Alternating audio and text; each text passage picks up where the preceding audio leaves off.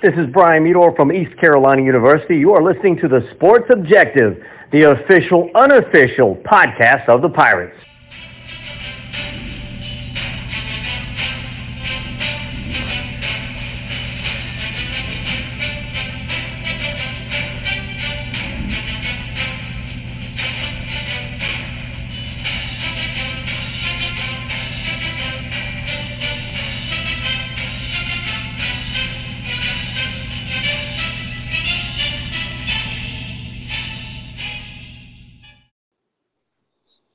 Welcome into the Sports Objective. Very special night, our regional uh, preview, our special, if you will, with us, ladies and gentlemen. Kyle from Lagrange Barber, how are you, man? What's going on? It's a bird. It's a plane. No, no, it's Super Dave. Actually, no, it's not Super Dave. You remember him, Super Dave Osborne? Oh yeah, anyway, I think he uh, passed away, didn't he?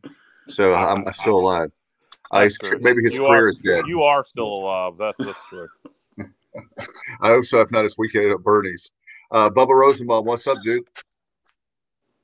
fired up for some postseason baseball. Um, we're here in less than 16 hours to at least scheduled first pitch. We'll see when it actually happens. And last uh, yesterday was National Bubba Day. Corey Gloor, I know you're here. That's why you're here tonight. Not about the regionals. We're talking about National Bubba Day. Uh, what do you think, my friend? I mean, I can't believe I missed it. Um, I'm sorry, Bubba, but happy day yes. to you yesterday. I, I feel heartbroken that I did not do anything for you um, consider this my gift. I was going to say you can make it. I appreciate tonight, that. I, I went through National Bubba Day without you saying anything. It was hard to sleep last night. Yeah, um, he was waiting for the shout out. He never got it. I just, it slipped through, but my people did not inform me in a timely manner. You, you didn't get the memo, right? So we'll let you off the hook. All right. Well, let's talk some baseball. I know that you. Uh, this this is the moment we've been waiting for. I know that today the, all the coach speak, every single game is important, uh, but uh, this is what we've been waiting for. The regional, we have fans coming back, and of course, this time of year, uh, we have staff meteorologist uh, Kyle Barber, um, and uh, I'm sure he can tell us the weather forecast for the weekend and when we're going to play our first when first pitches. But Corey, sure, do I'll do it. Wait a minute, I I just consulted with Ollie Wilson. It's gonna rain. Okay, so, Corey, when uh, do you think? Do you have any kind of idea? We're, we're going to play a game tomorrow because it's been raining yesterday. It rained today in Greenville, and it's supposed to rain tomorrow. Uh, so, what do you? What, what's your pick uh, for the game? Do you have an idea? Can you get crystal ball here for us?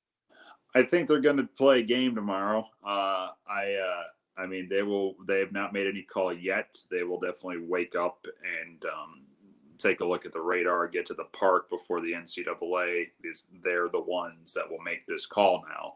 Um, they will decide how the schedule forms from this point forward. I don't think anybody involved with this first game wants to start and then have to stop.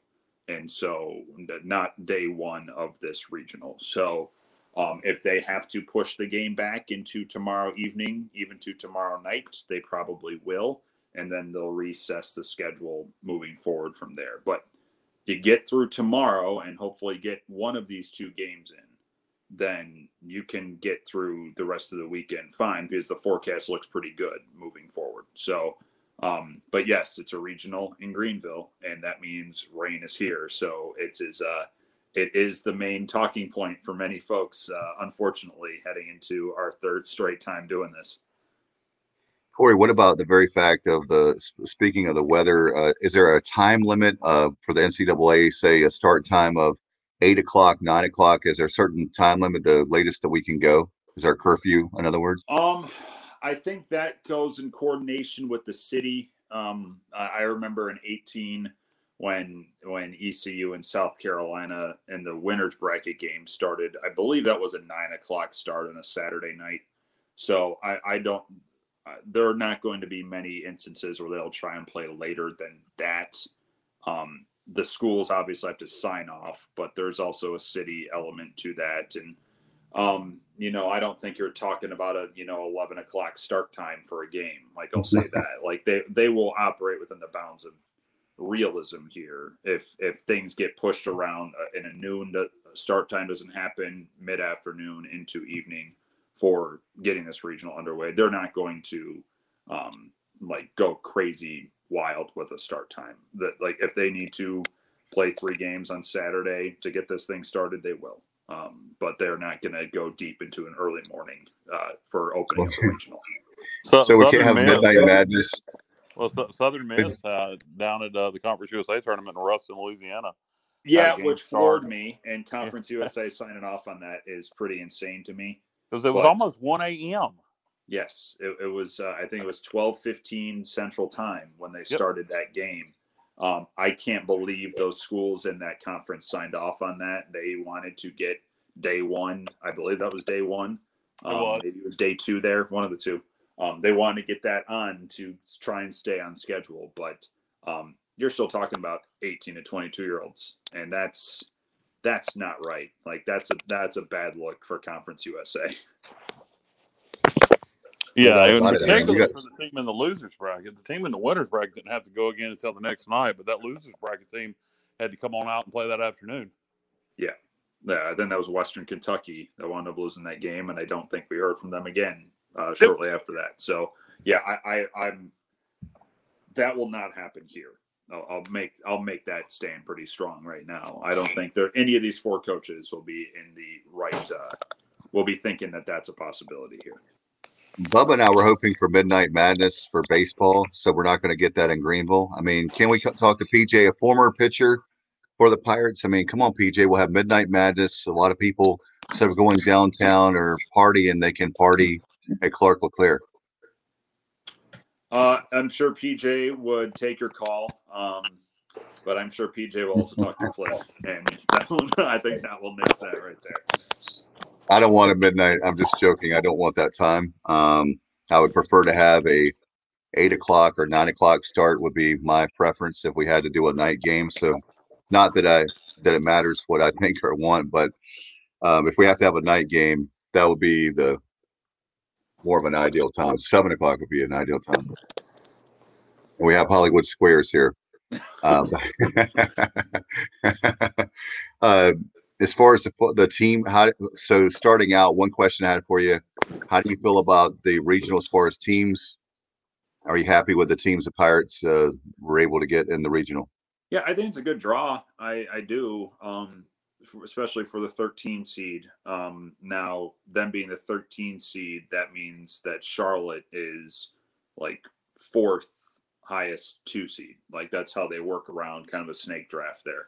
Um, and you know that's that's frank. That's probably a little bit lower than where Charlotte should be, but due to how the Columbia Regional had to get sorted out with Old Dominion being the one seed there they couldn't host in Charlotte because you can't have two Conference USA schools in one regional. So that meant South Carolina had to be the two in that regional, and that meant Charlotte had to come here. And so um, I think you get a higher two seed than maybe initially thought, but I think it's um, the fact that you avoid one of the streaking hot ACC schools is notable here. That you know Maryland comes in on a tear um, but I think there's kind of a question as to they haven't played anything outside of league this year, and so how much involved with what they've done is being up on a Big Ten that's okay at the top and not very strong in the middle and bottom, and how much of it is what they've done.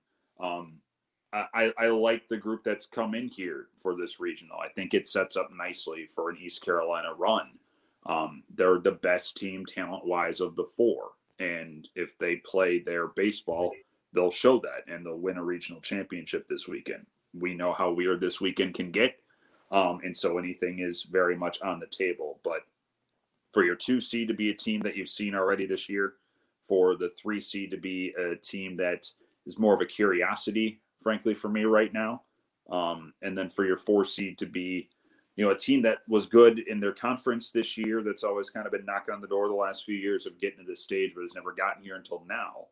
Um, I think East Carolina wound up with a pretty nice draw out of all this. Corey, as you knew, um, I g- got the opportunity to catch up with Maryland, Maryland head coach, Maryland head coach Rob Vaughn, and um, you know when I when I talked to coach, uh, one of the things that really jumped out about this ball club is after a five and nine start, um, they are twenty three and seven. Yeah, they've won 18 to 22. Like it's not like they're coming like it's i mean we talk about nc state and duke and the streak that they're on here to end the year and they don't come here um, when i think everyone thought at least one of those two was probably heading this way well you don't get that but you get a maryland team that has done similar over the last six weeks of the year as to what those two have done so um, they've done it in a myriad of different ways. They get on base. They got a couple of guys who can steal. They they will have some sneaky power in that lineup, and they got a good one-two punch in the front of the rotation. So um, I think Rob Vaughn is um, pleasantly surprised at how his team has surged to end this year. Um, and he's called it the greatest run that he's experienced in his time at Maryland. He's in his fourth year as a coach, but he's been there for a while. Um, and so they they come in with certainly the the you know the most successful run of baseball of any of the four in recent times. Um, they get Charlotte to start things off, and, and, we'll see how those two navigate through um, some pretty potent lineups that each one has. Um, it will be a pretty fascinating game whenever that takes place here this weekend. Um, but the Pirates can't worry about either of those two yet. Like they they got something to take care of first. Corey, one of the questions I had for you regarding, uh, and I guess I should stop. I should be like the team and stop, and coaches stop looking at social media because my blood pressure goes up. Um, I'm a huge, as you know, Cliff Godwin fan, and it just amazes me how we have thousands of people in Pirate Nation that know more than Cliff Godwin. I'm saying that sarcastically. Um, that they're questioning why Carson Whisenhunt would start. I just think that's outrageous.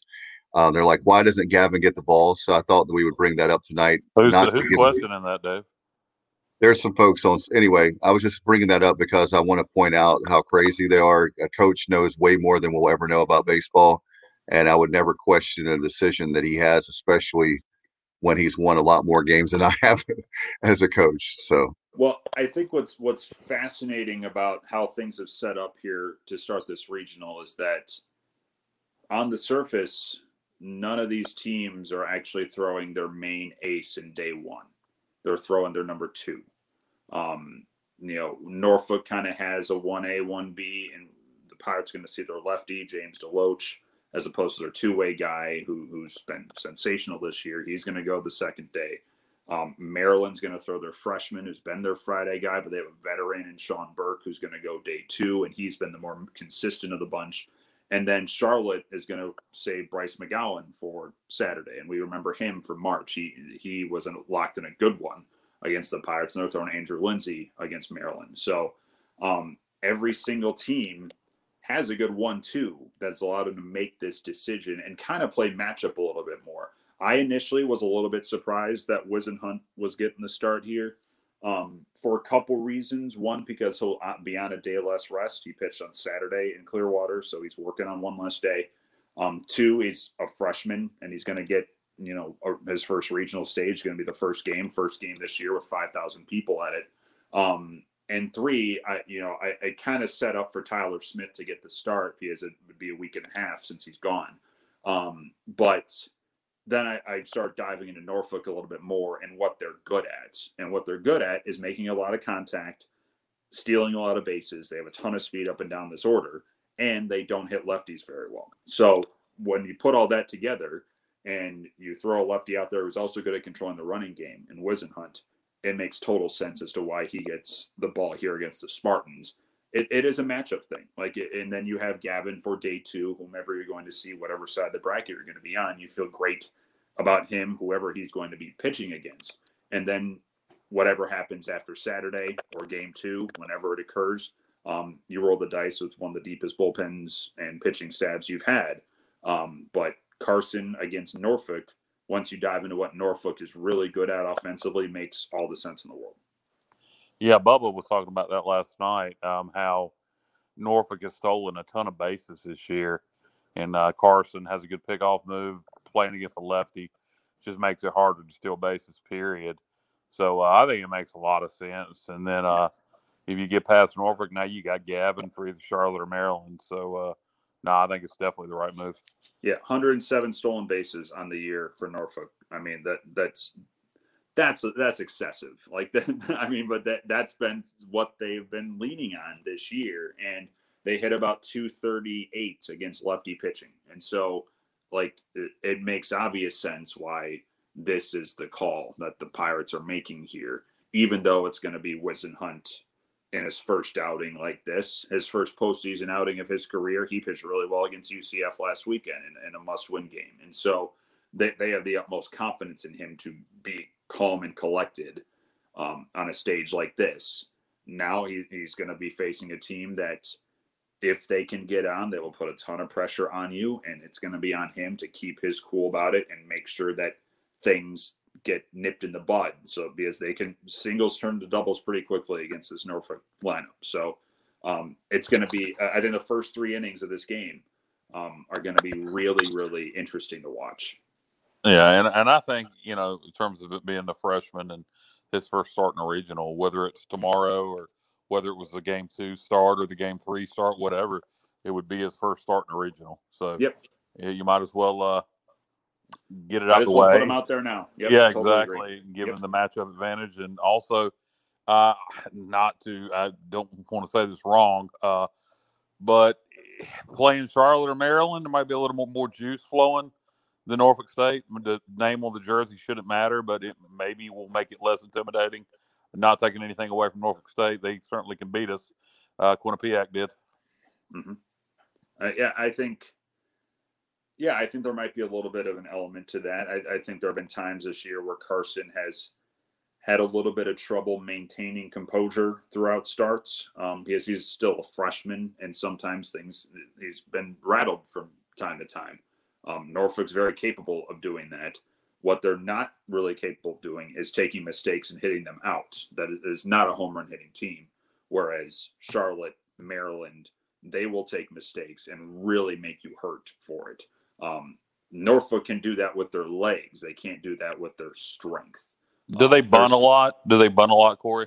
I mean, I think they'll try. I mean, I, I it's it's a team that that what they do a lot is make a ton of contact. They do not strike out a ton, and so uh, and frankly, of the four here, they make maybe the most contact of any of the four offensively, and so you know that would lead you to believe they will drop down bunts here or there, and it's a team that mines the most out of the roster that they have, and they've done it successfully this year. So they're gonna they'll get sneaky on you. Like they'll absolutely get sneaky on you and try and force you into miscues. Um, frankly, these two lineups, the Pirates have far more power than the Spartans do. But when the Pirates are really playing their game, they are doing what you know the really small ball, station to station, slash and show sort of bunt bunt game that Norfolk might be trying as well.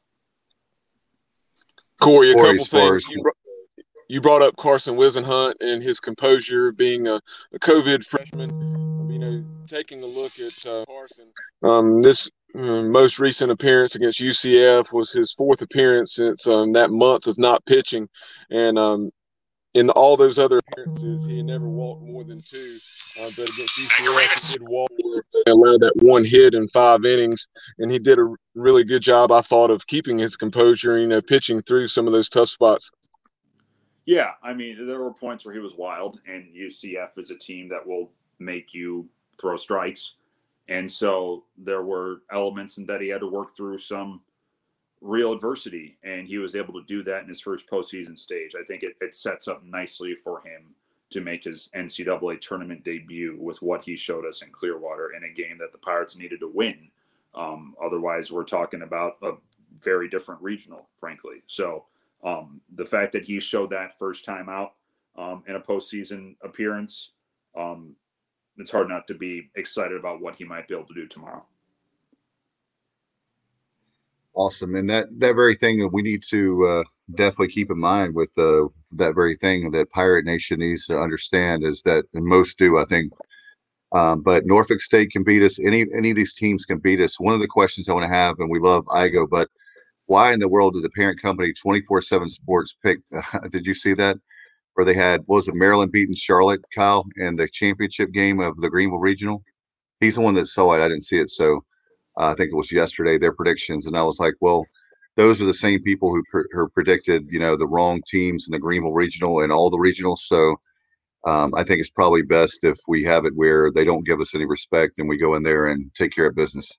Not that it matters who they have anyway. Yeah, I mean, listen, we saw two years ago just how difficult of a road you can make this if um, you're looking forward a little bit, and we saw that last week. Um, I think I think this team, especially after last week and how things started in Clearwater, if that didn't snap them into the realization that they that they have to be the aggressor, that they have to show themselves as one of the best teams in the nation. Um, if they don't do that, then they will get beat by anybody. A team 20 games under 500 destroyed them in Clearwater. And a team who is one game under 500 that just won their conference will easily do that to them tomorrow if they are looking forward. Um, so it, it, you know, if guys who are, you know, not on that 2019 team, but are on this team, starting to maybe waver a little bit attention wise and looking ahead to maybe a rematch with Charlotte or seeing Maryland. Uh, I think that's being reset here because we have two recent examples of the danger that can cause, the damage that can cause. And the Pirates got out of the regional in 19 and they made a run to the semifinals in Clearwater. But if you're going to drop the first game against a team you should beat, um, you're making life exceptionally hard on yourself to do what you want to do here, to do what you want to be and go where you want to go. Um, this team is good enough to win this regional. Um, it has to start against Norfolk State. You can't think about anybody else right now. Corey, a few minutes ago, you talked about James DeLoach uh, getting the ball for Norfolk State, seven and two, two five eight ERA uh, in sixty six and a third. Uh, opponents are hitting uh, two seventeen against him. Uh, he has walked forty one and uh, also hit some. So his command seems to have been kind of spotty at times, but uh, he's really pitched well of late. I heard a number today. give credit to Stephen Igo of Hoist the Colors. He said that he had worked worked, excuse me, twenty two consecutive scoreless innings he's kind of strikes me as an effectively wild type of guy where he's walking in, you know, most of his outings this year, he's walked at least four batters a game. But you're right, he's gone 22 straight scoreless innings in games that Norfolk needed to win. And um, so I'm fascinated to see what stuff he's got. Um, over the year, lefties have given the Pirates a little bit more trouble, but entering the tournament, this team actually is hitting lefties better than righties. It's a small split, but um, and a small difference, but they are hitting lefties a little bit better. Um, this team over the last few weeks has changed things around lineup wise with a lefty on the mound against them, where you know Worrell is switching to right-handed, which is his weaker side. Makarevich really hasn't even been in the lineup against lefties because hitting right-handed is his weaker situ side by far. Um, and but that is left them to put more left-handers, true left-handers in, like Riley Johnson's going to be getting starts, uh, even with a lefty on the mound. So, how this team has to structure their lineup is a little bit different with a lefty on the hill than a righty. That's where Norfolk's coming from here. Even though the team's hitting 306 against lefties as opposed to 300 against right-handers right now, they see what a one through nine is going to maybe look like for ECU and see a much better way through by switching a couple switch hitters to the other side here and maybe getting one of them out of the lineup as opposed to going with Danny Hosley, who is their two way guy and has been exceptional as a righty pitcher. So they're going to go with their southpaw here, and it's going to be up to the Pirates to um, not chase because Deloach will miss. He will he will give you free options. Um, don't go after it. That's why first three innings are so fascinating to me, not just from Carson's side of things, but about how the Pirates attack Deloach and how they are they aggressive against a guy that will put you on if you are patient with him? Or do they think they have something on him? Do they think they have his fastball picked up and they go after it right away? Um, it's going to be an interesting cat and mouse game here uh, to start off this regional. Mm, no question. I would ask you, Corey, how many tickets are available right now? Uh, have you heard uh, for today? Do you know? I've heard nothing about tickets. I knew I knew single game tickets. I think went on sale yesterday. Um, uh, don't quote me on that. I know they're anticipating not having many available, if any, uh, once things get underway tomorrow. So um, I do not have a hookup either. I have been asked. I have no avenue to get tickets. That's how high demand they are right now. And I know people, and those people don't have avenues for me either. Do you have a ticket to get in? I have a credential. I'm going to have to Okay. utilize that. uh, they will need to allow me to work. I will. Uh, so I'll be able to attend the games and also Okay, um, call them in the process. That'll be kind of hard to do the game from your car, right? From the parking lot. I've done it before, not here, but I've done it. I've called Oh a God. football game from the back of a pickup truck before. I'll call this baseball game from the back of my car. I'll do it. No.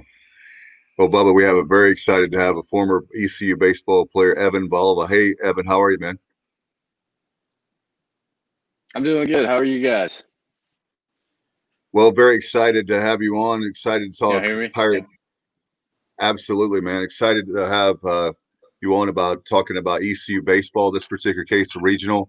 You're former player, has experience uh, playing in regionals, playing Pirate baseball. Um, what's your mindset as a, uh, a player going into this week? How, how how tough is it? Really hard? Is it stressful? Uh, more than normal?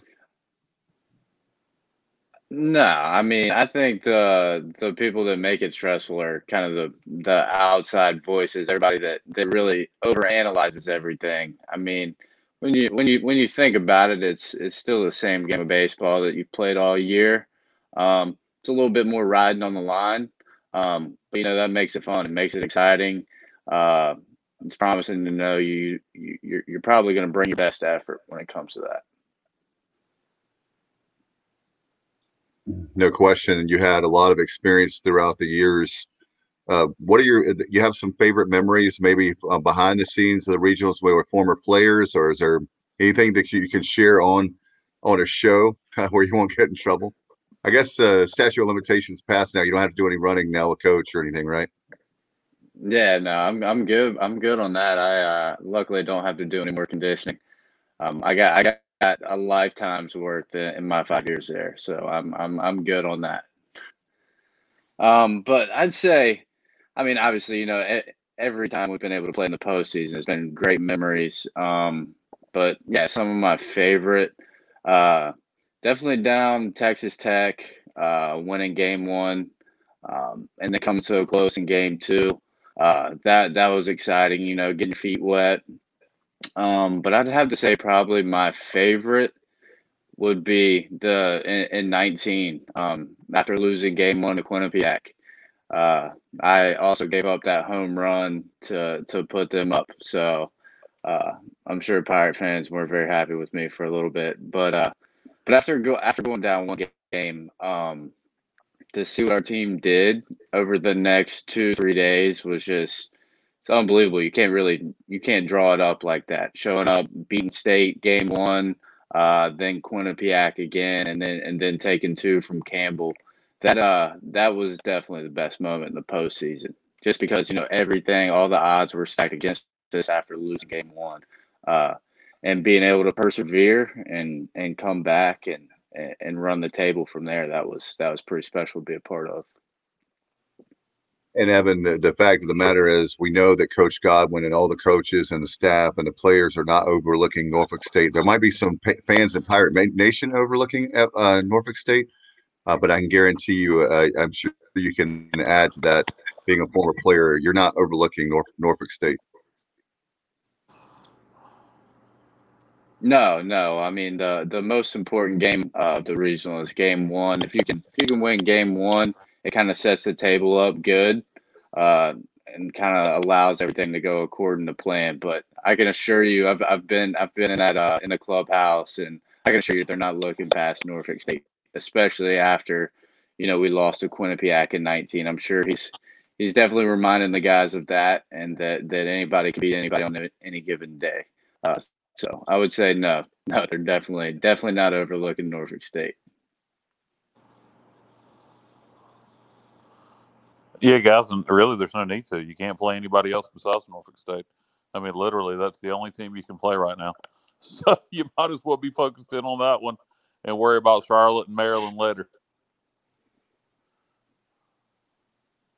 No doubt. I mean, that's yeah, I mean, you're I mean, Norfolk State's a good team. Every every every team in the regional is a good team. Um, I mean, if they weren't good, they would they would be in the postseason. And uh, their record might not show it, but I mean they're hot right now. They just won the conference tournament, uh, so everybody's going to be playing up a little bit. And, you know, teams are tough to beat when they're when they're riding on a high.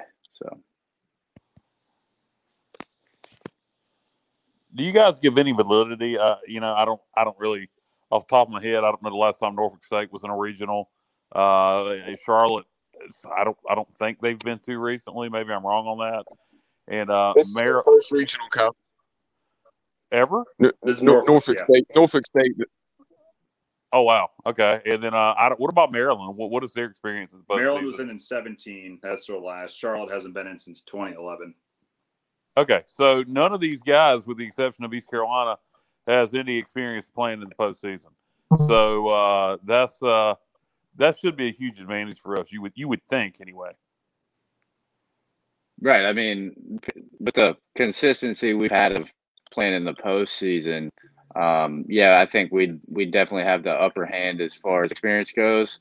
But but like I said, you know, anybody can be anybody any given day, especially this time of year it's uh, it's tough to win baseball games this t- this time of year. I mean, teams are hot. Um, they're feeling themselves, so you can't you can't take anybody for granted.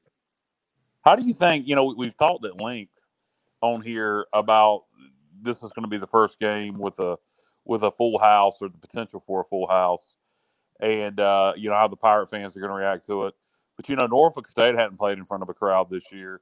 I would imagine Maryland, with the way the Big Ten schools are, I don't know if they played in front of any fans.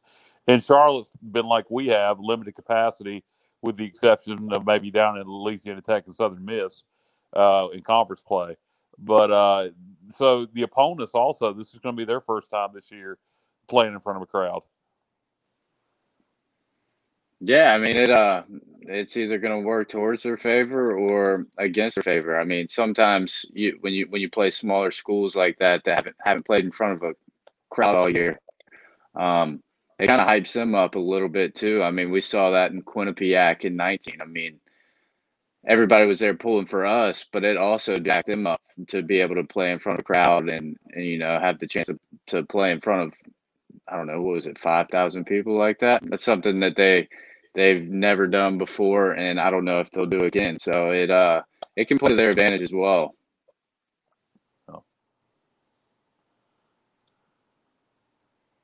No question with the Evan. Go ahead, Dave. Okay, I was just going to ask about uh, Evan as far as the you know uh, guys uh, still on this team. Um, what about last year compared to not having much of a season? There's a lot of guys like Connor Norby and Gavin Williams. I mean, their stock value has gone way up. It's great to see how I know Coach talked about you could actually work really hard individually and do very well like they have, or the team could have just taken the year off and not really done much with their craft, so to speak. Uh, but what do you think about um, having that pretty much a year off and then coming back and now doing very well? Um, I think uh, I think the year off definitely uh, definitely set a lot of people apart, and it exposed some people just because I mean there was there was a full year off, and it, it was kind of up to you individually whether you wanted to go in and get your work in or not. Um, but I remember I was up at next level uh, working out there, and I saw Norby, Gavin, and I mean a ton of other guys, but they they were constantly in there when they couldn't work out at ECU. They were constantly in there uh, trying to get better. And like you said, I still know some of those guys and talk to some of those guys and, and know what kind of people they are. And I know they're hardworking people, um, but I know they also care a lot about the team. Um, so yeah, get, being able to see. I, I, mean, I don't think there's anybody in the country whose uh, draft stock's risen as much as Norby's has this year. I mean, I get, I, I got the chance to watch him play in Clearwater uh, last week, and like seeing that in person, it's uh, it's something special to see. Um, and Gavin Williams too, which I know he's a you know a top prospect coming in, but you know he's really he's really uh, taking the the bull by the horn, so to speak, and and it's shown this year. Evan, you uh you, you know you you've dealt with regionals and weather, and yeah, just other games and weather. Um, how how does it affect a baseball team? uh, when games get delayed, pushed back. You, you, have weather delays in the middle of the game. You have to wait and find out when your start time is. Do you just take it as drive, or do, can it get to you? How, how do you keep it from getting in your head? Uh, I mean, it's tough. I mean, it's definitely tough when, when the game gets pushed back because you've you've been waiting you've been waiting all week to play, and then you know it finally gets here, and then you got to put everything on pause for a little bit. But uh, you definitely you definitely uh, the caffeine starts wearing off a little bit, um, and, and I think at least for us, I think we kind of got as many rain delays as we had in 18 and 19. I think we kind of got tired of being being that close to each other, uh, confined to the locker room. Um, we just want to get outside and play. Uh, we had all, all, this built up energy, and we were, we were just ready to play. So I mean, it, it gets to you a little bit, um, but I think a rain delay pre-game works. it's a little better than having you know a rain delay mid-game. Like Wilmington. Yeah. Yeah, yeah, just like Wilmington. That's exactly what I was thinking of. The the one in eighteen that was like the longest. Corey, how about you as a broadcaster? That had to be uh, really hard for you because there was what a, a handful. I forgot how many hours it was in between when Agnos was pitching, and he's, I mean, he was throwing out of his mind. It was like what five nothing or something, and then you have uh, where, and all of a sudden it's a million hours. It just seemed like it was forever for that rain delay. One of the longest something ever. Like, something like three or four hours. Like it was a while, and you know, I I think initially we were looking at the radar and it's like, all right, this won't be too long here, and like maybe Agnos will be able to come back out and then it just kept going and going and i maybe fell asleep in my booth a little bit and just kept rolling around. I was like all right agnos isn't coming back but they're still at five nothing. And then the way everything just restarted there in that game was unpleasant to say the least. It's one of the more shocking uh, experiences of calling this team in my six years that that one inning there against uncw right after the rain delay which I can't imagine even they frankly saw coming. The Seahawks even probably didn't even see that coming. Um, luckily, there haven't been many scenarios like that since or even prior to that with this program. But uh, no, I, we are talking about this for tomorrow. If they can't start at noon, um, they're going to do everything they can to make sure they start and finish without rain. Like they aren't going to start and then stop, knowing that rain's in the forecast throughout the day. I don't Cliff won't allow that. Keith Shumate won't allow that for Norfolk. The NCAA shouldn't allow that. Um, they're going to make sure that something like 18 won't happen again. No question, Evan. Was that uh, that that's got to be hard? Uh, your pitcher? I mean, uh, a rain delay. How how much does that affect you guys as far as momentum, the command? I mean, um, that's got to be tough uh, to come out and you know you've waited a few hours and you got to come out and pitch no, I mean it's definitely tough. I uh, I couldn't imagine, you know, starting the game and uh, then coming back out and pitching. Like I just can imagine doing that. But yeah, I mean it's tough. You you're all jacked up, like I said, and then you go in. You've got three, four hours of downtime, so then you got to re refire that up again, and it's it's tough to do, especially. Um, in the sense of 18, like we had everything going for us. We were playing great. Um, and then you know come out of the rain delay and it just it didn't seem like we could buy an out nobody i mean anybody we ran out there nobody could buy an out and it's uh it's tough. No question about it. We're looking forward to a regional and uh so no midnight start. We learned that tonight uh, from Corey Gloor. We I'm can... not the official NCAA guy, but they're they will make sure they don't start at midnight tomorrow. Like I just, I'll give you that. They'll they'll, go, I, they'll start as late at nine, like that, like South Carolina at eighteen. But we ain't starting at midnight tomorrow. I'm hoping I will that not uh, be calling a game at midnight tomorrow. Let me just put that that way. Evan, are you up for I calling mean, a game? Never, never say never. Oh, wait a minute, wait What's a minute, that? Corey. Corey, wait a minute now. If they start at nine o'clock, you could be calling a game at midnight. Well, with the way with how long starting. we play games, they'll bleed over to midnight. But if it's starting at midnight, uh, I, I, might make a, a fan might be able to do my job for that game. All right. hey, Bubba, Bubba, are you available? I'm not. Okay. All right. So, oh well, I guess we're gonna have to do the game uh, way earlier, but uh, and everybody can make a run to Waffle House for Corey. I think that would be great. Waffle House, Denny, Dave, it'll be you and Coach O. Coach oh O's my God. with me this weekend. He's in. Yeah, he's not there. Rep. Yeah, he's in. He's in Austin. That's Texas right. This weekend. Sorry. Yeah. Corey's there. Are you gonna be flying flying solo, or are you gonna, you gonna Malcolm gonna get in the booth with you? Or? Malcolm's running around like a chicken with his head cut off this weekend. He's running a regional, so I am I am on my own, and, unless Evan wants to fly up and join me here. But um, I think I actually, it, you nearly joined. Oh me. man, I'm already, I'm already here. I'm I'm I'm in Greenville, man. I'm Oh, you're in go. Greenville. Come on in. I'm back, man. So are you, you're coming to games? I'm guessing here. Oh yeah, I'll be I'll be I'll be a fan. Okay. Be a All fan right. this weekend.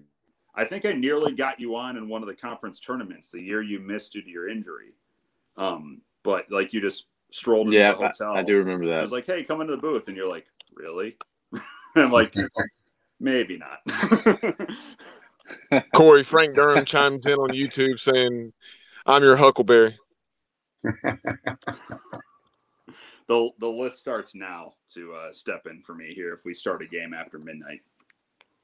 Yeah, they, Yeah, I can't believe I forgot that about Coach O. He's only done that what 20 years now.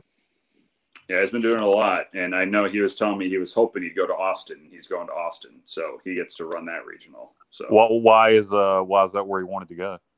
Because he's been to a lot of the other places that were selected this year, and so he's like in Austin's a little bit more favorable of a town than say Starkville. Okay. S- My apologies to Starkville, but um, no, Austin's a little bit of a cooler I, environment. I didn't know if Coach O was really big into the red dirt music scene. Uh, you never know. Absolutely. Yeah. All right, there I'm we go. sure. No doubt, no doubt. Uh, we'll have um, with us with the regional tickets. Hopefully, if you haven't gotten any tickets, it's probably too late. But uh, maybe on the maybe you can go outside. You see the dude with the trench coat and the fedora. Maybe you can get him to give you some tickets tomorrow. Uh, keep keep an eye open for tomorrow morning. If there are some available, they'll probably release them tomorrow morning. Um, that's usually how they've done this in years past. But again, I don't know. The demand's been pretty strong for this one, so even more so than previous years. So Yeah, and ch- I would recommend also, guys, check um check the Charlotte and the Maryland message boards and just ask their fans if anybody's in Greenville that isn't planning on going to game one, the East Carolina uh Norfolk State game, and chances are you'll you'll probably be able to get a ticket. Uh, a lot of those fans will you know will only use the tickets to their team's games. So uh, for game one, you may be able to score a ticket from Charlotte or Maryland fans. and, and not every you know they'll release tickets that aren't sucked in by the three other teams either. Like they're uh, every team gets an allotment of tickets and, and they all get the same number for the three road teams. So any of them not eaten up by norfolk or charlotte or maryland they will become available at some point if they aren't already. So so keep an eye open tomorrow morning because some might be dropping in through like the ecu ticket um, office And before we let you guys go, uh, I know both of you being a play-by-play guy and a former pitcher of the Pirates, can you give us your favorite memories of the regionals? Whoever wants to take that first. I I mean I I mean I think I said it earlier, but uh, my fa- my favorite memory from the regional is uh, uh 2019. Um, Okay. obviously losing to Quinnipiac wasn't fun in the moment, but being able to come back and win four straight like we did, um, that that was definitely the coolest moment for me as a player. Just when all the odds were stacked against us, we we persevered and and, and came back and, and and ran the table. So I mean, that was the most fun environment to be a part of, hands down.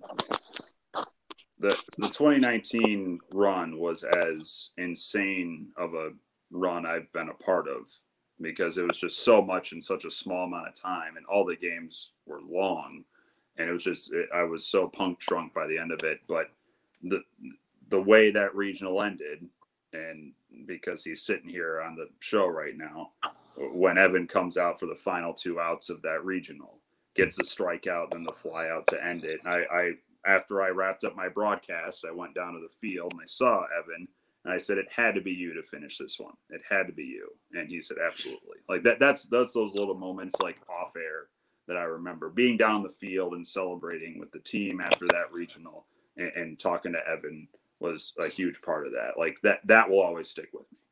What about your call in 16 of uh, the uh, the the the UVA game, Corey? I mean that that's going to be an all timer. My voice popped. I still haven't gotten it back. Um, that was such a I was like a five run ninth inning.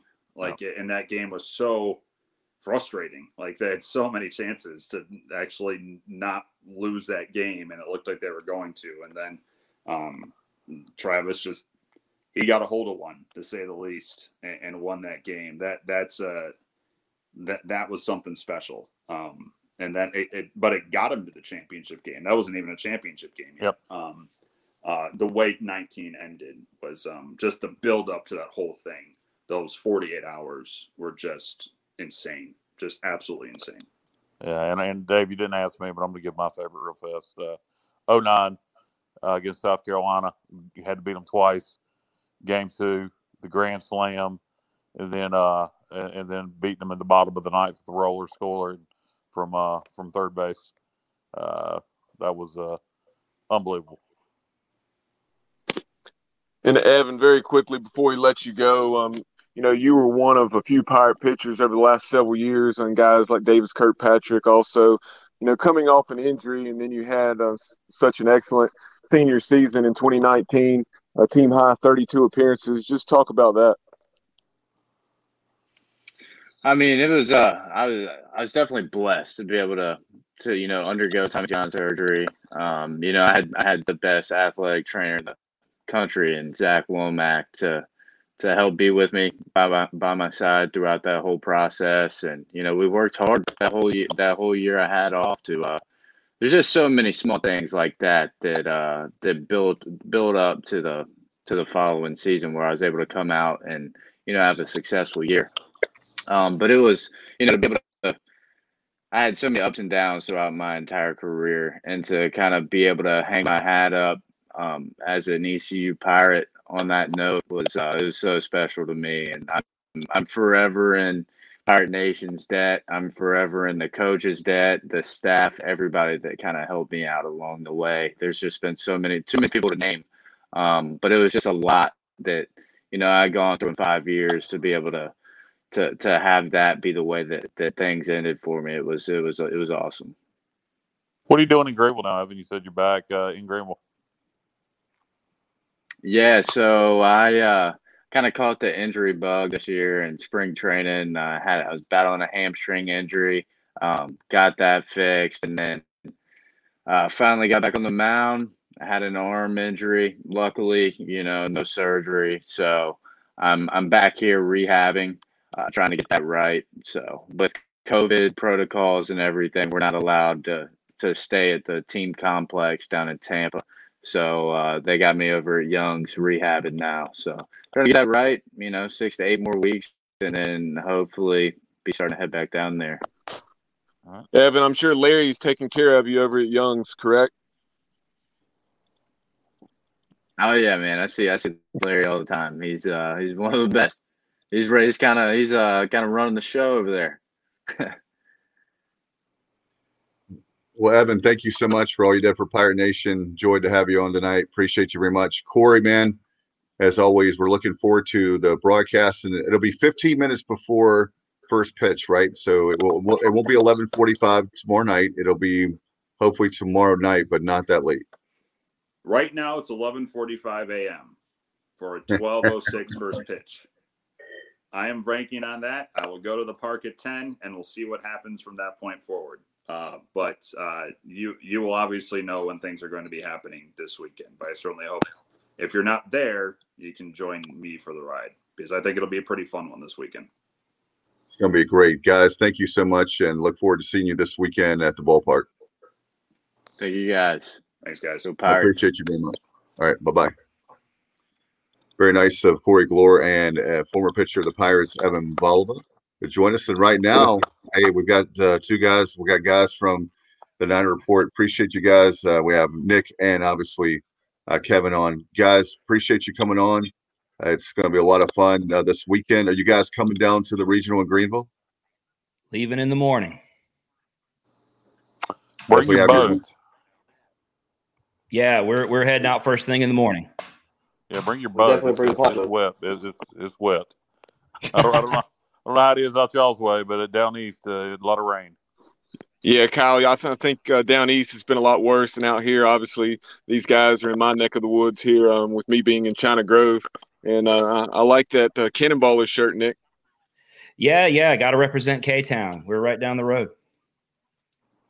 Uh, you got a tremendous. I was hanging out with Bubba last year. You guys have a tremendous ballpark. That is, um, you know, I was a huge Dale Earnhardt fan, and I love the Intimidators, but I have to say the ballpark looks fantastic. Yeah, it's it's a it's a one thousand percent upgrade. Um, I mean, we went out to Intimidators games mainly when guys of ours, you know, would pass through, you know, playing in the minors.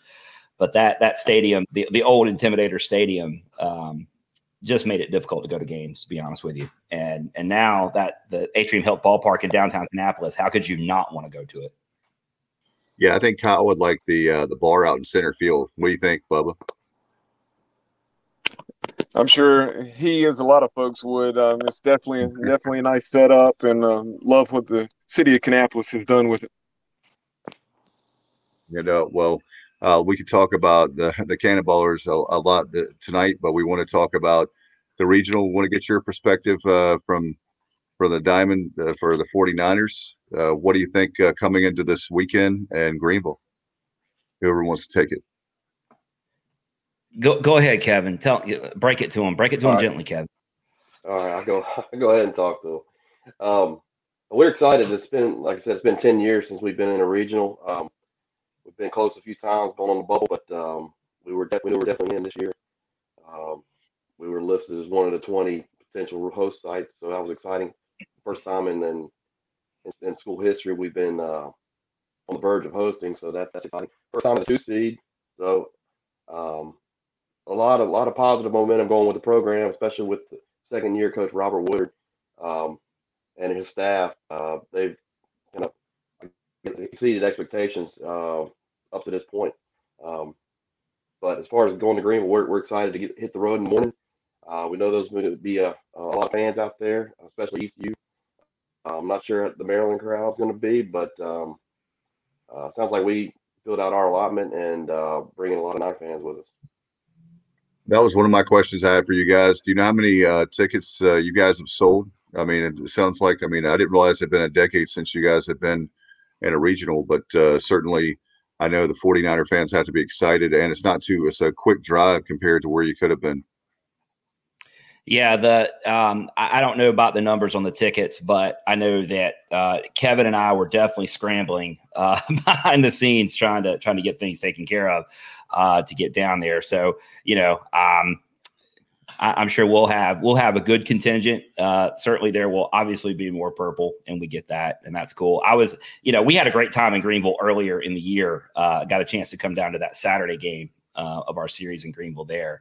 And it's a good environment. Um, the capacities were still low back then, but uh, great crowd in Greenville. And, you know, it's, it's a good, um, it's a good baseball environment. Um, it's, uh, they're, they're, they're baseball savvy, you know, so it's, it's fun to, fun to get down there and watch a game. Um, it's it's going to be a long weekend. Uh, I think it sounds like, and I, I, was already listening to you guys talk about uh, the the forecast and midnight starts. Um, go ahead. The, the, Charlotte folks, go ahead, mark us down as anti midnight start, uh, especially if y'all are playing first and you're starting at midnight. Um, so, you know, it, it's just one of those deals. But yeah, it, it, has been a decade. Like Kevin said, we've been close a couple of times, but yeah, it's uh, 2011 was our last trip to the tournament, and they sent us. Uh, they sent us to Arizona State so uh, the drive to Greenville tomorrow will be much, much easier to make. Yeah, Charlotte playing in Conference USA these days. Um, uh, Pirates' former home. We know about CUSA baseball. Of course, it used to be dominated by Rice. Uh, Rice ain't what they used to be, but the league was really strong this year uh, with Southern Miss and Louisiana Tech. Uh, then you had uh, you had Old Dominion kind of come out of nowhere uh, and had had a, had a great year. Uh, talk about the strength of the league. That's something that um I think you know maybe actually plays in your guys' favor a little bit. I think overall Conference USA was a stronger league this year than the American uh, and the Big Ten. Um, so uh, talk about uh, y'all's impressions of Conference USA this year and uh, how uh, how playing in that league may uh, may help you guys in the regional. Well, I'll say this about Conference USA, and Kevin can can tack on to that. But you know, when we made our last trip in 2011, we were in the Atlantic 10, and that that's where we stopped after conference the, the, the previous version of Conference USA. Um, when, when that league kind of when everybody kind of went their own ways, we ended up in the Atlantic 10, and that is uh, it's a quality basketball league, uh, but as it, it's a it is a baseball. Um, well, it's just not that great for baseball. So we were very successful in it, but it was a one bid league. To your point, um, so when when we were able to move back to Conference USA, uh, that was the first thing on our minds was, oh my gosh, we're going back to a baseball league because um, it just matters so much being here in the in the South and the recruiting, uh, the scheduling, and and like you said, just the ability to play uh, not only a non-conference schedule but a a conference schedule that can put you in position to have an RPI in the twenties uh, or better. And, and to be in position to get an at bid an, an at large bid. I mean, that's this was our second at large bid in, um, in in program history, and largely because for a long time we've been you know we've been in a one bid league, and and that's just tough, tough going. Um, as far as this year goes, not only the strength as you mentioned, but I, I think, and this is something that's kind of flown under the radar a little bit, maybe, but the the conferences that played the four game weekends, uh, which which Conference USA did, and I, I believe you guys did too. Am I am I right about that? Yeah, we did. yeah, I think that's a huge advantage for all of us that did that. Um, because when you're coming into a, a, regional situation where if you're used to playing the, the standard three game weekend, um, you know, we have had to develop uh, deeper pitching uh, just just by necessity. Um, and, and, where if you're playing that three game that three game set, the traditional three game weekend, maybe you don't have to focus on it as much. Not that you don't want to, but I think it's a huge advantage for all of us that did that because it was a war. I mean, nobody wants to do it again, including us. I don't ever want to see four game weekends again. but um, I think for right now, it's it's been great preparation. Um, Kevin, I'll let you I'll let you correct my misstatements now. well, uh, like I said, the league was definitely strong this year. I think ODU was picked kind of up there, but not as high as uh, Southern Miss and La Tech. They've been at the top of the league the past few years, uh, traditional powers in our conference. Um, and ODU just had, a great year. Uh, they, they had a good start last year before COVID hit, and um, they kind of picked up where they left off. Uh, had a great offense, and um, we saw them up close. We saw them two weekends in a row for four games each weekend, and that was uh, that was a, a, fun two weeks. Uh, it was like a World Series with eight games between the two. Uh, but we ended up splitting four, four, three. Our we went three and one at our place, and and three and one and three at, at theirs. Um, but uh, their offense is very explosive. Um, put up a lot of runs. We our, our offense put up a lot of runs in our in our stadium.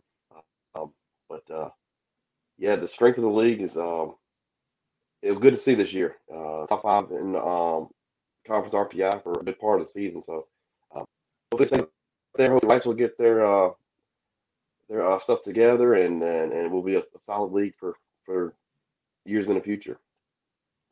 Are you guys surprised? And, and then we'll get back on our regional. Just one more note on Conference USA.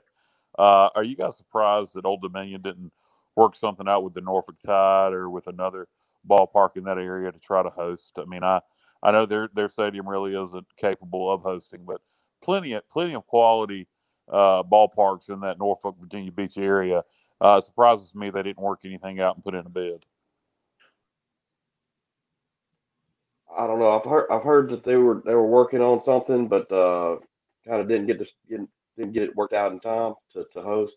Uh, I'm not sure if that's true or not, but uh, it's unfortunate because they're definitely uh, they were the hottest team in the league uh, down the stretch for sure, going into the tournament, and then they followed through in the tournament and ended up winning um, on La Tech's uh, so, uh, I think they were trying to work it out, but I don't think they can work out the final details and get it get a bid in in time.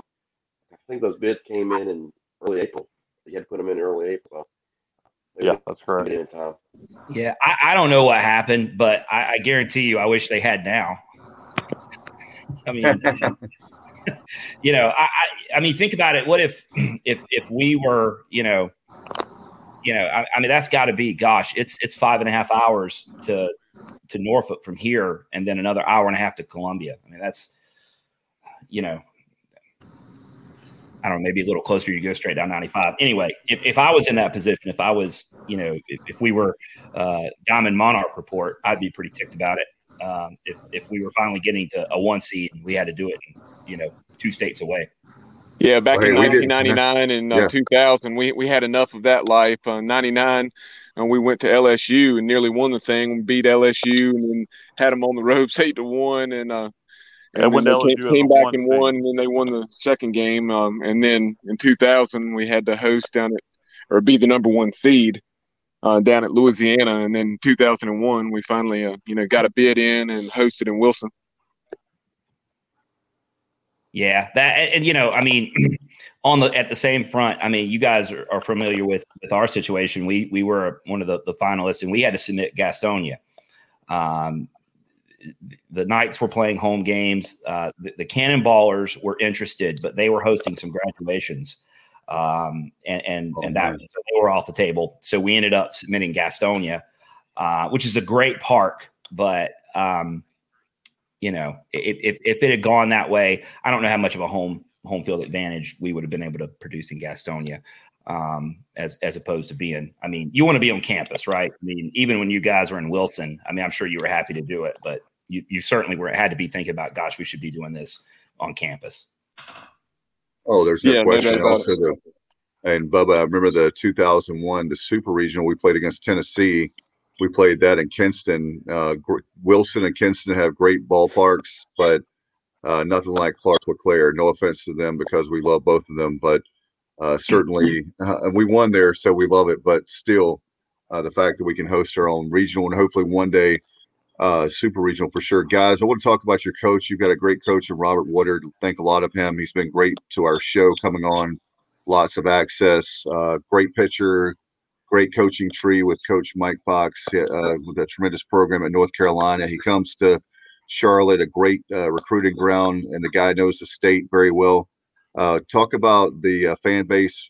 How are you guys? You guys have got to be very excited to have him and what he's doing for your program. Yeah, how, how could you not be? You know, um, the the he he came in and replaced um, you know Loren Hibbs was able to go back to his alma mater uh, and help Eric Wedge uh, kind of uh, work on the the Wichita State program. So it was a, a dream opportunity for him.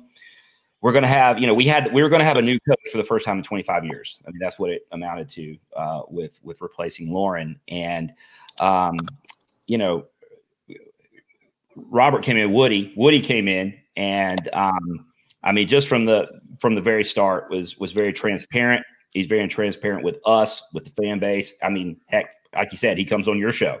Um, he'll talk to anybody, and and that guy, that guy loves baseball. All he wants to talk about is baseball. And, and if somebody is somewhere wanting to talk baseball, he's there. Um, I, I got to tell you, and just from my standpoint, I'll let Kevin Kevin um, uh, weigh in on this, but he's so analytical and he looks at baseball such a different way. Um, for me, it's almost been. I mean, I've I've been um, watching baseball since I was a little kid, but in the last couple years he's been here, it's almost been like relearning the game. Um, he just approaches things with with a very cutting edge uh, viewpoint, and uh, I mean it's it's been a it's been tremendous. Just a, not only the excitement that you know the winning creates, but just really learning a new perspective has been a lot of fun. So it's it's been great. Talk about the season too, as well, uh, for Pirate fans and fans that are watching now. Uh, we obviously East Carolina saw you earlier in the year, but there's a lot of difference, uh, big difference between what was that March and now it's June. You know, feel that. Um, start.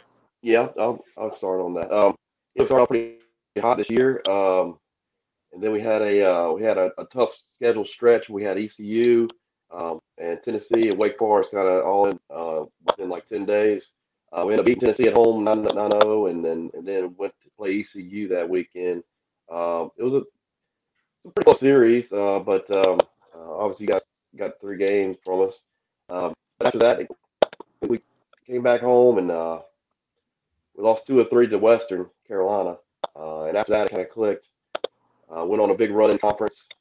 Um, I think we had like four sweep, uh, two straight sweeps in a row, and then um, leading up to the ODU series, the, the, the huge eight game series, that was a, a big uh, in our season where we were kind of we had elevated up to 15th in the country. I think our RPI was up at 9 10. Um, and then uh, continue that through the rest of the year. But uh, we had a few injuries. We we lost uh, our, our, first baseman Dave McCabe for a good portion of the season. Um, he's finally getting back now. Uh, funny enough, he he missed a good chunk of the season, but he's still uh, leading our team in homers uh, with 12. Uh, but um, uh, other than that, yeah, we we've battled through and um, finished kind of strong with our, our regular season and ended up winning the championship conference regular season championship. I'll, I'll say this about about this weekend and, and what we're doing. Um, I, am just personally our offense. We can we can get the job done. Uh, whether it's uh, Maryland, uh, Maryland tomorrow for you guys Saturday, whatever happens, uh, the offense can get the job done. I think we've we've shown that. Um, what it boils down to is on the on the pitching side. If uh, if we get that buttoned up, um, throw enough strikes, play enough clean defense. I mean, we got a shot. I like it. Um, and and I'm not just I'm not just I mean I do have green tinted glasses, but you know there have definitely been times in the past where even uh, even coming up against uh, a program like you guys, where I would have looked at it and just if I was being honest, said, eh, we're gonna you know we're gonna need some help, you know if we're gonna if we're gonna come out on this thing. But this weekend, it's possible we can do it if um, if the guys if the guys play to the level that we have seen them play uh, at times this season, we can be we can be uh, we can be very competitive. Now I'm stopping just short of making a prediction here, but uh, we we've we've got the talent, and that's that's probably what's different uh, going forward. Is is uh, just I mean our, our talent level is is definitely at a certain level as comparison to you know certainly our A10 days. Yeah. Hey, well, you know, the uh, Nick and Kevin. Uh, one of the one of the things about this roster, and I talked with Coach Woodard about this preseason, just a major roster overhaul. Um, you know, bringing in what like twenty new players. Yeah, more. Well, you had, uh, yeah, you had we had the, the you had the two recruiting classes uh, back to back, pretty much with uh, COVID and all that. So, um, had a lot of new players. We had had our conference player of the year, Austin Knight. We got him last year about this time uh, from transfer from Tennessee. Uh, ended up being player of the conference player of the year in our league. So that's definitely um, one of the high points of the uh, of the recruiting. But um, uh, a lot of roster changeover. Uh, a lot of the returning guys uh, have still are been key contributors though, uh, and it goes the new guys and the and the older guys have kind of meshed. Took a while because since COVID and everything uh, with limitations, but they they've meshed well, and uh, the, the returning guys with the, with the, the incoming guys have have been uh, uh, been a force down the stretch here. That's the world we live in now, though, right? Especially with the with the transfer portal and and the ability for players to to change schools. Um, you've just got to be active in that, and uh, you know, in all sports, you know, you listen to fans talk about that the, the, the P five uh, is is going to you know going to poach all our rosters, and you know whether it's football or basketball, or whatever, going to take you know take whatever they want. maybe there there will be some instances of that, but I tell you, I mean, so far the transfer portal is working working in our direction. Um, I mean, Austin Knight's backup third baseman at Tennessee, and now he's a first team All American. Um, you know, Will Butcher um, started at NC State was a huge, huge piece for us. I mean, we, have got we just got multiple guys on this team this year that have have come in. Um, so it, it's a it's sort of a different world we all live in now. But roster turnover might not necessarily be a bad thing always. I, I kind of use this analogy for football. Uh, I you know I don't know how to play out for baseball, but uh, for football, uh, I think what you're going to see is I do think you'll see po- poaching. I, I use the example of we got a great running back here, and I'm not saying this is going to happen, but we got a great running back here named Roger Harris. And uh, let's say he goes and puts up, uh, you know, uh, 150 rushing yards on South Carolina. He's from South Carolina.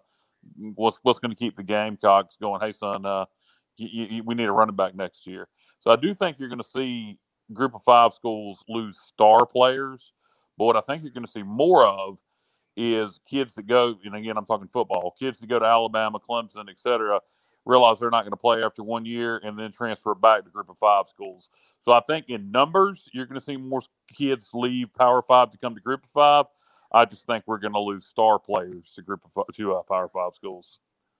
Yeah, uh, you know, it, it is what it is. Uh, I think, and that that's a definite attitude with with this staff is that that you know no one no one is irreplaceable, and and we're gonna we're just gonna keep recruiting, and and that that's that's high school, that's JUCO, that's transfer, and that's just you know, uh, you're just gonna have to be aggressive.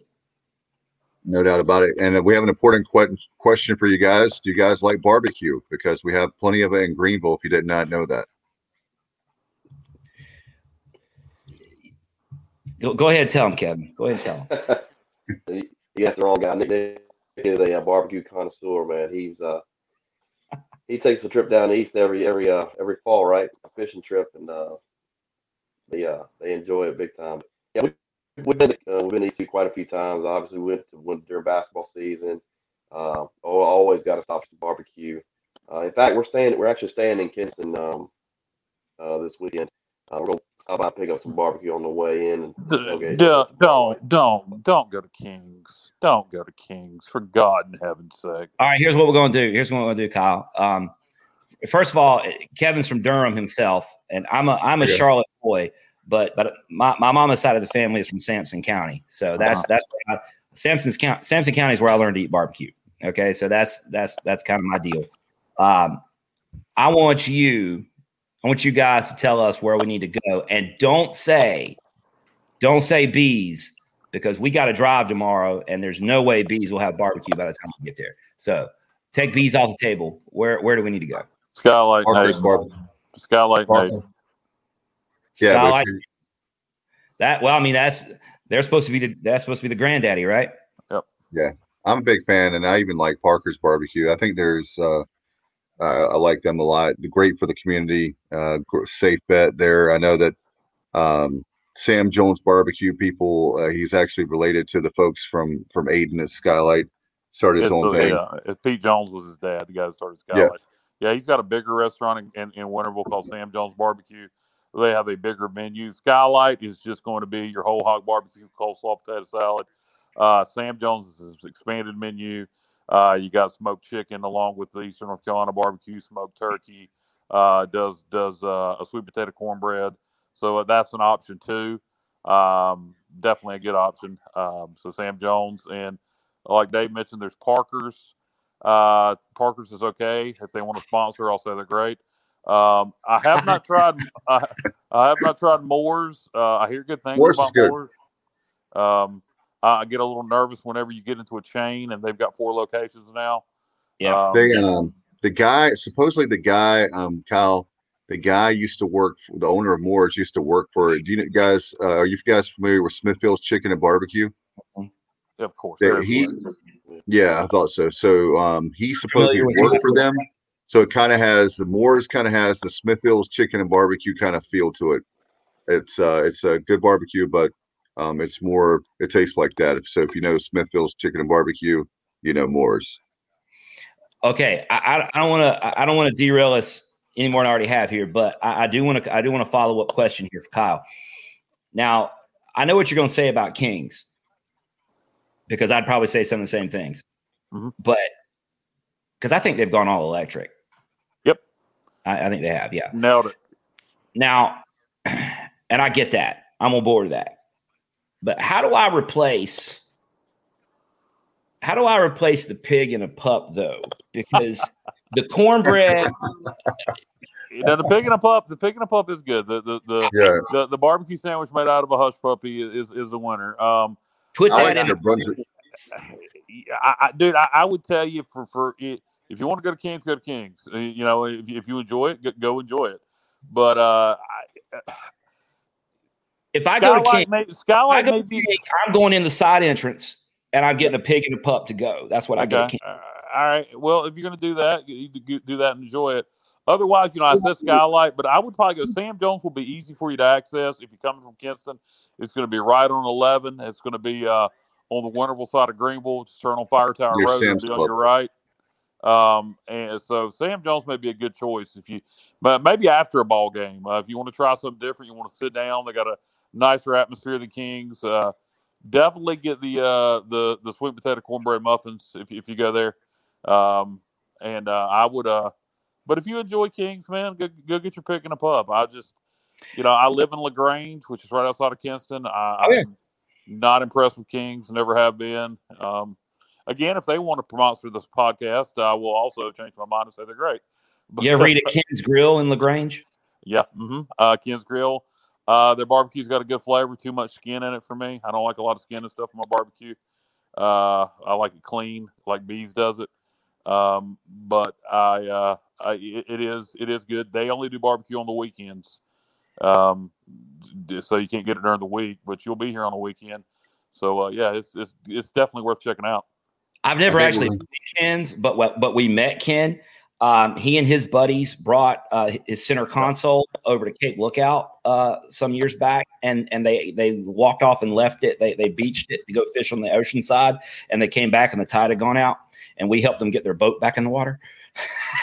not not nice, very, very nice guy. Uh, he, uh, uh, I've, I've had a chance to meet him. My wife uh, knows his, his wife really well, and uh, good people. And uh, yeah, check check them out. Check, check if you got time over the weekend. Uh, Ken's barbecue or Ken's Grill is their barbecue is definitely worth checking out. Like I said, you're you are going to find a lot of skin in the in the chopped pork. So yeah, I hope you don't mind that. Some people love that. It can be good. I it can be. I mean, I it, it kind of depends. It depends on how how it's done. Hey, Bubba, Kevin, I think that we actually have a new. Uh, I think we have we still have a new podcast, a spinoff called the Barbecue Objective, and we have two hosts. We'll have both you guys We'll, on. we'll do it. We'll do it. Look, I tell you what, we're we're we're we're friendly. We're very friendly right now. It might things might get a little tense this weekend, depending on how it goes. But but after that, we can be friends again and, and talk barbecue. There you go. No doubt about it. In fact, uh, EC Pirate Nation there, he said, "Come see me." He's gonna be cooking um, a whole pig, I think, isn't he? In the in the jungle. I know Josh Thomas is there too. They, those guys in the jungle, men and women in the jungle, are just outstanding. I don't know if you'll find them outstanding, but uh, we really love them. And Pirate Nation is uh, yeah, go- definitely go find Josh Thomas and the guys in the jungle. Tell, Yeah. them the Sports Objective sent you, and they'll probably hook you up with the best barbecue you're going to have because they're going to they're, they're going to cook a hog there and uh, do a little pig picking on site. So uh, Yeah, we talked to those guys on Twitter. That's that's that's that's the real deal. That's that's hardcore right there. Cooking a whole pig over the over the left field wall. That's pretty Yeah. awesome. Yeah, we thank a lot of those folks. Well, guys, uh, before we let you go, how can uh, folks find your work? We appreciate you coming on tonight. We had a lot of fun, and uh, definitely it's going to be fun this weekend in Greenville at the regional. And if you search uh, if you search for Diamond Niner Report on Twitter, Facebook, or Instagram, um, we're there. You can find us. Um, we we we're mainly a Twitter platform. Um, although we we do put face put stuff on Facebook, and my more more recently, my 15 year old daughter is teaching us how to use Instagram. So we're we're trying to learn that. Awesome, All right. guys. We appreciate you very much, and we'll see how things turn out. And hopefully, you'll come back on um, after the regional. It'll be great sometime soon. Yeah, man, we appreciate you guys. Uh, g- good luck this weekend, but not too much. Same All right, y'all. guys. Have a great one. Same here. All right, bye. I hope they No. second. Close to first, but not first, right? Yes. Uh, that was a lot of fun tonight with the regional uh, preview, special, if you will. And we got to talk some barbecue and baseball. And let's just hope they're not uh, two in barbecue, right? Well, I mean, if they are, they are. As long as we're not. No, I'm talking about us. oh yeah, no, So we, we better not be doing barbecue. Oh, man, Exactly. you talk about an empty regional, though. There will be nobody there. Good lord, that'd be terrible.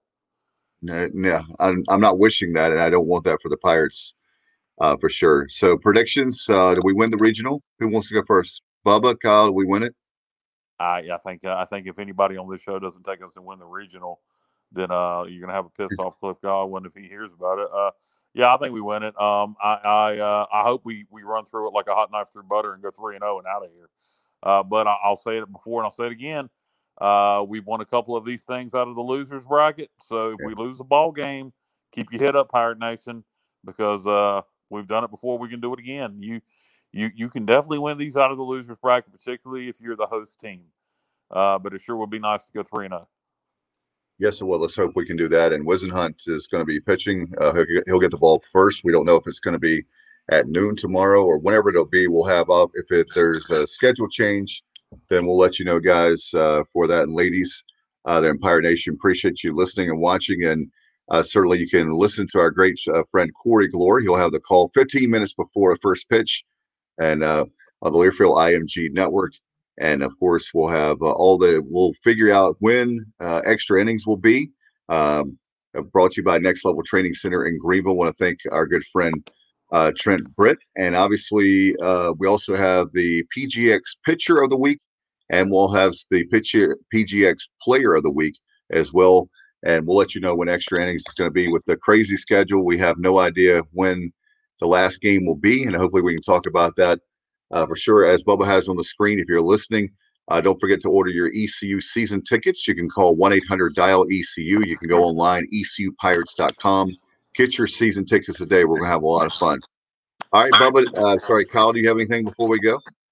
No, uh, just uh, good luck to the Pirates. Hopefully, the weather doesn't play too much into uh, what goes on tomorrow and the rest of this weekend, and the Pirates can uh, win this thing. All right, uh, friend Frank Durham says Pirates go 3 and 0 this weekend and take care of business. Thank you, Frank, for that. We're running out of time. Went a little long, but appreciate the guys from the, the Diamond Niner report. That was uh, 49ers report. That was fantastic. Appreciate them very, very much. And uh, look forward to the regional. All right. Uh, for Bubba Rosenbaum, we appreciate him very much for producing and being on tonight. Thank you, Kyle from LaGrange. Thank you, Corey Gloor, Evan Voliva, and the guys again from the Diamond Niner Report. And we'll see you next time right here on the Sports Objective. Good night, everybody. Go Pirates.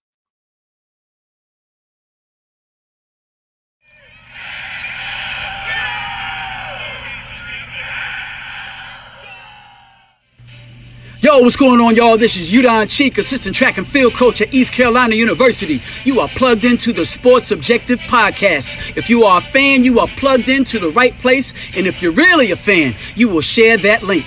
My heart is purple and gold. I'm a pirate down to my soul. And I don't back down at all. Find out when the cannons explode. Boom!